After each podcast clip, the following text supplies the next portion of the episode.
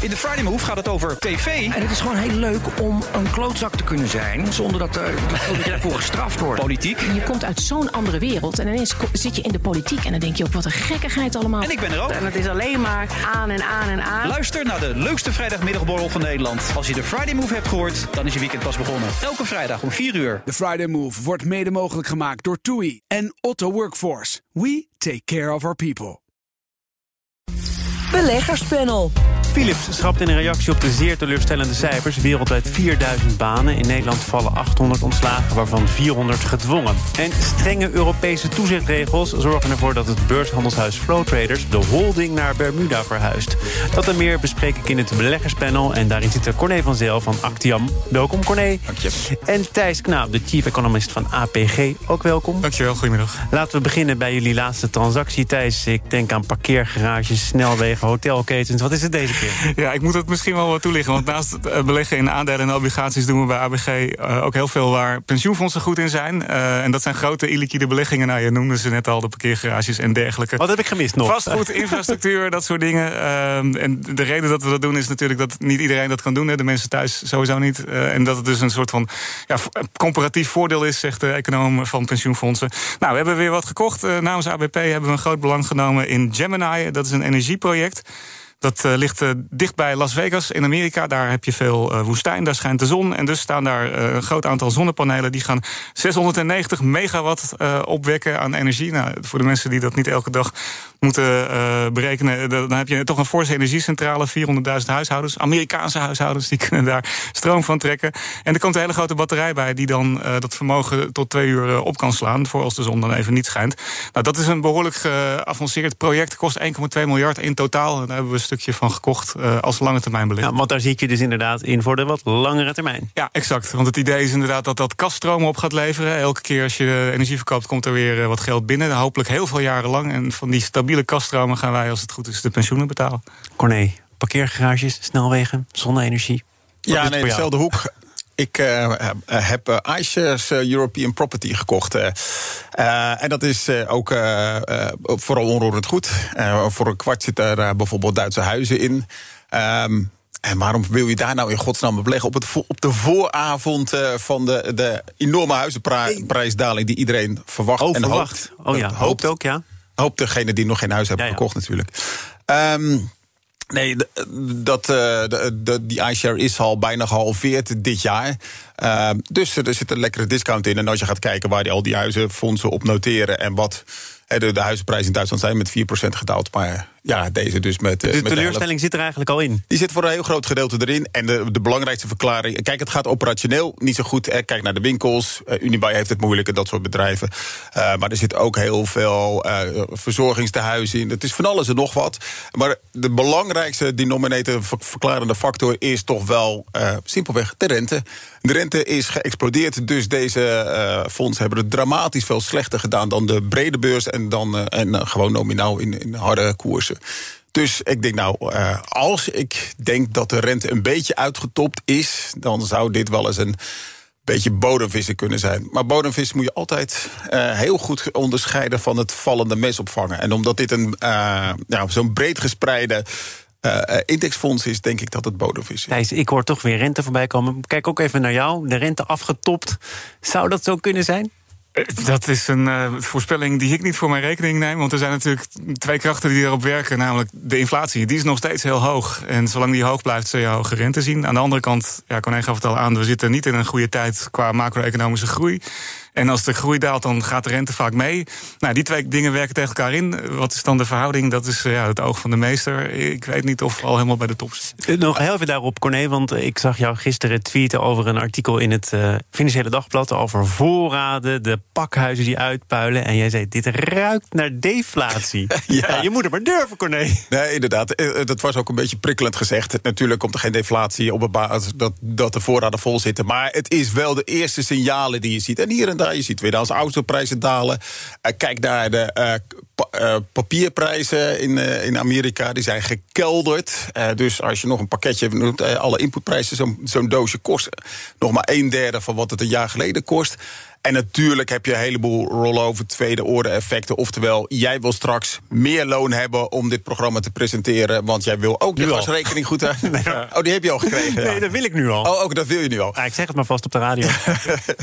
nee, en dat, dat moet nog allemaal, uh, dat, dat soort effecten ga je nog krijgen. Maar je ziet de eerste effecten al van vraaguitval. En inderdaad dat de supply chain problemen een beetje achter de rug zijn. Ja, wat denk jij, Thijs, als je dat zo hoort? Dit lijkt me een heel uh, verstandig verhaal, inderdaad. Maar er zijn inderdaad twee dingen. Dus de, de, de, de zaken die eerst moeilijk te krijgen waren vanuit China bijvoorbeeld, die lijken nu allemaal weer met minder kosten aan te komen.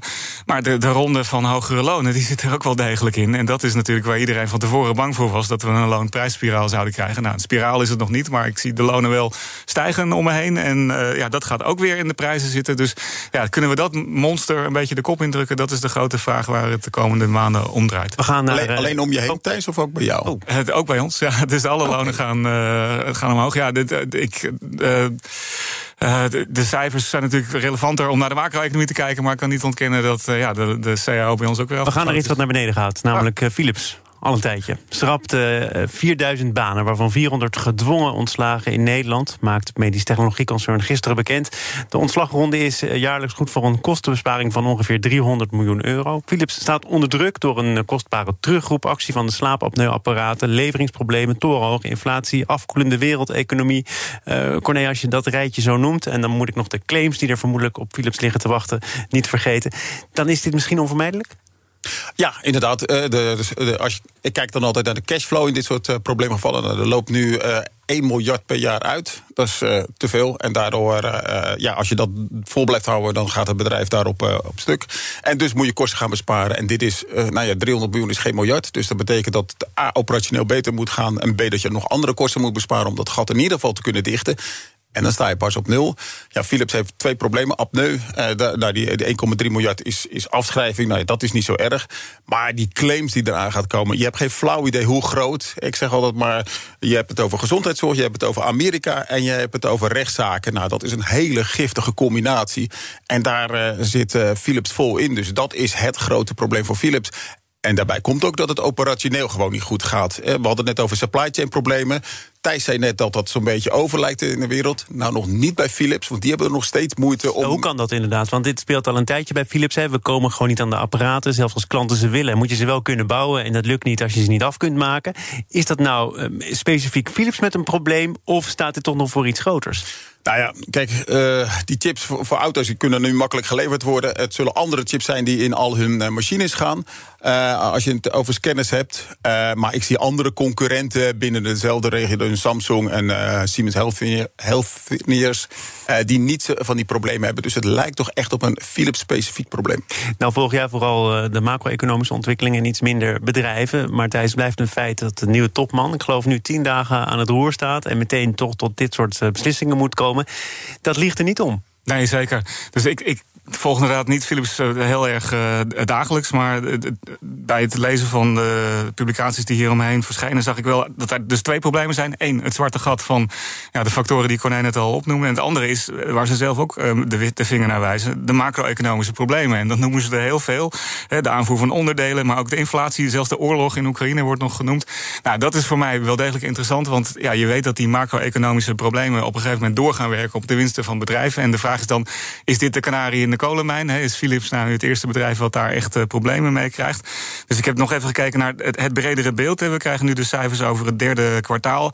En dan zie je toch wel dat daar uh, niet zo dramatisch, maar toch wel een beetje hetzelfde uh, in speelt. Namelijk de omzetten die groeien nog wel. De prijzen gaan omhoog. He, daar hebben we het net ook al over gehad. Maar de winsten die zijn eigenlijk aan het dalen. En dat gebeurt zowel in de V S, maar vooral in Europa. Europese bedrijven die, uh, ja, die hebben toch Uh, te maken met dalende winsten. En ook slechter dan verwacht, hè. Dat is ook zo'n teken. Dus dat is voor mij wel een teken dat ja, het algemene uh, verslechterende economische klimaat Uh, nu ook begint uh, op te dagen in, in bedrijfswinsten. En dat is natuurlijk niet goed voor. Nou zeg je overigens, ik volg vooral de macro-economie, iets minder de bedrijven. Maar was het niet A B P, jullie grootste klant, Uh, dat zich ook toch uh, uitsprak tegen die grote bonus bij Philips? Dus A B P zit in Philips of niet? Ongetwijfeld, ja. Dat, maar ik kan daar op zich niks over zeggen. Dat nee, weet nee, nee dat, dat weet ik. Maar toch nog even om dat, om dat helder te schetsen. Ja. Uh, jullie, jullie beleggen voor grote pensioenfondsen. En de grootste is A B P. Dat zit in Philips. Dat is waar. En wij beleggen altijd. Uh, de, we zijn een, een actieve belegger, dus we praten altijd graag mee op aandeelhoudersvergaderingen over hoe het moet. En een van de onderdelen die daar stevast voorbij komt is het beloningsbeleid. En dan zijn we altijd ja. voor een uh, beheerst beloningsbeleid. Dus als de bonus dan uit de brand springt, of uit de band springt, dan, uh, dan zullen we daar zeker tegen stemmen. Ja. Nou ja, destijds was, al, was het al godsgeklaagd dat meneer Van Houten die uh, bonus kreeg.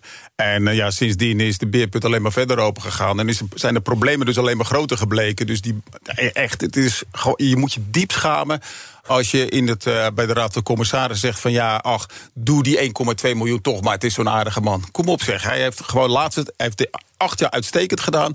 Twee jaar lang heeft hij gewoon de boel laten lopen. Die bonus verdient hij niet, punt uit. En degenen die daarvoor verantwoordelijk zijn binnen de uh, remuneratiecommissie van de Raad van Commissarissen moeten ze er gewoon heel erg goed achter de oren krabben. Uh, maar nu wordt er misschien toch geprobeerd om iets terug te doen voor de aandeelhouder. Althans, dat is wat Hans Weijers ervan maakt. Hij is vakbondsbestuurder bij F N V Metaal. Ik sprak hem gisteren en hij zei dit. Nou, begrip wat minder, want ik denk dat uh, met deze stap uh, meer uh, de keuze wordt gemaakt om de aandeelhouder uh, te plezieren dan dat er een keuze wordt gemaakt voor, voor de werknemer. Nou, hij zegt eigenlijk, goh, gun Philips nog wat meer tijd, gun de werknemer wat meer tijd. Misschien zit er toch wel verbetering aan te komen, maar nee. Uh, gezien de koersontwikkeling moest er nu worden ingegrepen. Die aandeelhouder die heeft al te lang op een houtje gebeten, dus kom je tot dit soort beslissingen. Uh, Thijs, zou dat erachter kunnen zitten, dat dit toch bedoeld is als signaal richting aandeelhouders? Ja, je ziet dat het een hele klassieke beweging is. De winst, zijn, de winst valt tegen, er is een verlies gemaakt. Uh, en dan, dan, dit is misschien ook wel een thema wat we vaker gaan zien in het panel. Je kan kiezen voor groei of consolidatie bij het bedrijf. Wil je inzetten op ja, een, een, een goede toekomst waarbij het aantal werknemers en de winst verder groeit? Of wil je nu eerst even de boel uh, recht trekken zodat de verliezen niet de spuigaten uitlopen? Nou, het is duidelijk het laatste, er worden mensen ontslagen. R en D, daar wordt in gesneden? R en D, precies, de groeiafdeling. Uh, dus dat, dat zijn allemaal... Uh, Ja, tekeningen, tekenen dat er geld bespaard moet worden om het bedrijf nu eventjes door de, door de moeilijke tijd te helpen en dan ja, hopelijk later weer een keer aan groei te denken. Dat is een keuze en ja, of beleggers daar blij mee zijn, ik denk op dit moment wel. Hè, de, de, de markt is toch een beetje uh, huiverig. En, maar Philips staat gewoon uh, weer traditioneel in de min vandaag. nou, ook dat nog, ja, dus misschien zijn ze er niet zo blij mee, maar het is wel, het is een beetje de tragiek. Hè. Philips heeft die keuze gemaakt voor medische technologie. Dat is een hele defensieve sector, hè, een sector die altijd doordraait, ook als het slecht gaat. Mensen worden nou helemaal ziek. Uh, dus daar kan je als belegger goed in schuilen als het even niet goed gaat met, uh, uh, met de economie. En wat zie je? Nou, dan gaat het niet goed en dan hebben ze dat hele grote andere probleem, waardoor het toch nog weer niet goed gaat met de aandelen van Philips. Dat is een beetje traag. We gaan de wijk nemen naar Bermuda. B N R Nieuwsradio. Zaken doen. Thomas van Zeil. De gast is het beleggerspanel Corné van Zeeuw, Thijs Knaap. En het uh, gaat hier over uh, Flow Traders. Het beurshandelshuis vertrekt gedeeltelijk uit Nederland vanwege strenge kapitaaleisen die de Europese toezichthouder stelt aan de onderneming. En uh, het verplaatst de holding naar Bermuda. Het blijft daarbij wel actief vanuit Nederland, behoudt zijn notering aan Euronext en blijft ook belastingplichtig. Voordat we hier dieper op ingaan, Corné, eventjes in gewone mensentaal. Wat doet Flow Traders ook alweer? Uh, dat is een, een, een, simpelweg een daghandelaar, dus uh, die kopen en verkopen. En uh, als jij koopt, dan koop je tegen de hoge prijs. En als je verkoopt, koop je tegen de lage prijs. En zij proberen daartussenin te zitten. Nou, de vuilnismannetjes van de beurs worden ze ook wel genoemd. De vuilnismannetjes van de beurs had ik nog niet gehoord, maar dat uh, vind ik een hele mooie. Want dat is wat er gebeurt, of, of de koers naar beneden gaat of naar boven gaat. Uh, Flow Traders profiteert ook van schommelingen, toch? Ja, inderdaad. En hoe groter die schommelingen, hoe breder de spread tussen bied- en laadkoersen, zoals ze dat noemen. Dus, uh, en dus hoe groter hun marge, dus waar zij altijd van profiteren als koersen in één keer keihard dalen, dan is er veel volume, dus uh, de hoeveelheid is hoog. En uh, de marge tussen vraag en aanbod, uh, prijzen gaan omhoog. Uh, dus dan heb je ook een hoge prijs en dan verdienen ze zich uh, drie slagen in de ronde. Dan, ik heb er kort iets over gezegd in de introductie, maar waarom de holding verplaatsen naar Bermuda, denk jij, Corné? Nou, je zegt het zelf al, omdat de kapitaalseisen daar een stuk lager zijn. Eigenlijk mag in, God, uh, mag in Bermuda alles wat God verboden heeft. Je hoeft geen belasting te betalen daar. Je hebt minder toezichthouders, uh, of in ieder geval minder strenge toezichthouder. Minder streng is bijna eufemistisch, want het schijnt er nauwelijks te zijn. En, en da, daar zie je wel meer van dat soort schimmige partijen. En daar wil Flow Traders zich nu ook onderscharen. volstrekt onbegrijpelijk, zeg jij daarmee. Nee, nee, niet onbegrijpelijk. Wil, ja, ik, ik, ik proef er een beetje uit dat jij zegt, nou, kennelijk wil Flow Traders zich daar nu ook onderscharen. Ja, nou ja, ik, ik zeg niet dat het, dat het niet logisch is. Uh, als jij heel veel kapitaal moet neerleggen en je wil dat niet, en, dan, en dit is de mogelijkheid om het daaraan te ontsnappen, dan staat het bedrijf vrij om dat te doen. Uh, de V E B heeft het over, als je niet door de voordeur past of wilt, dan neem je maar de achterdeur. Is Bermuda de achterdeur? Ja, ik denk het wel. Ik denk dat ook de uh, toezicht Toezichthouders in, in Europa zich even achter de oren moeten krabbelen. Ja, wacht eens even, kunnen we dit al zomaar toestaan? Moeten we deze achterdeur niet gewoon op slot doen? Nou, de Nederlandse bank heeft dat goedgekeurd. Ja, maar daarom moeten de eisen denk ik strenger zijn om te voorkomen dat dit soort achterdeurtjes bestaan. Je hebt ook verzekeringsmaatschappijen die uh, via holdings uh, uh, Nederlandse verzekeringsmaatschappijen hebben. En ja, dat wil je dus ook niet. Ik zou zeggen, uh, zorg daarvoor uh, simpele en strenge regelgeving. Thijs, nog even die achterdeur. Waarom is het zo onwenselijk als bedrijven daar doorheen gaan? Want uh, ze houden de notering, dus je kunt er niet helemaal een potje van maken. Ze blijven belastingplichtig in Nederland. Het enige is dat zij zeggen, uh, ja, die kapitaaleisen die zijn ons te gortig. Wij willen groeien. En als we dan ook nog eens heel veel kapitaal moeten vasthouden, waarvan wij het nu niet helemaal zien, dan kiezen wij een andere uitweg. Ja, dus dat is wel grappig. In de trend van bedrijven die uit Nederland vertrekken, heb je er een aantal gehad die inderdaad vanwege de, de belastingen weggingen. Maar Flow Traders heeft een andere reden, namelijk zullen meer risico nemen. Nou, dan kan je zeggen, die kapitaaleisen zijn er niet voor niets. Soms gaat het goed, soms gaat het slecht. En je wil niet dat het bedrijf bij de eerste zuchtje tegenwind uh, ten onder gaat.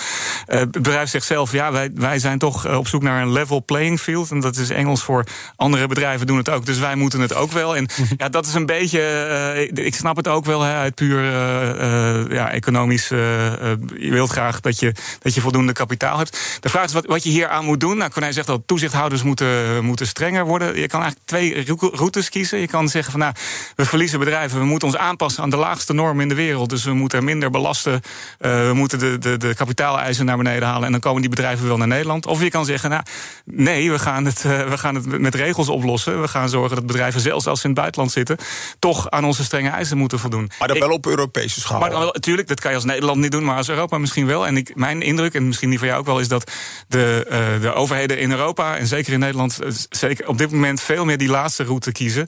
Uh, overheden zijn überhaupt veel meer aan het ingrijpen in financiële markten. En, en dit lijkt ook een, een ding waarbij ze kunnen zeggen, nou jongens... Uh, dus je moet niet samen naar het putje? Uh, nee, wa- in, inderdaad. En dat is wel een omkering. Hè? Ik bedoel, het is niet zo lang geleden dat we de dividendbelasting nog uh, op het hakblok hadden liggen om, de, uh, om een bedrijf in Nederland te houden.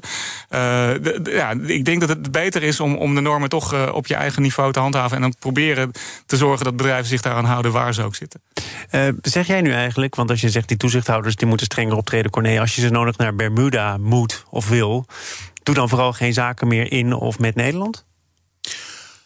Uh, nou, ik zeg vooral dat, dat we het op Europese schaal moeten oplossen en dat het gewoon strenger moet om te voorkomen dat dit soort bedrijven gewoon wegvluchten op zoek naar de lagere, mindere regelgeving. Nog even kort naar uh, een vlak waar misschien ook wel wat regelgeving nodig is. De fiscale opsporingsdienst, de F I O D, is binnengevallen op het Amsterdamse hoofdkantoor van de online marketingonderneming Success Factory.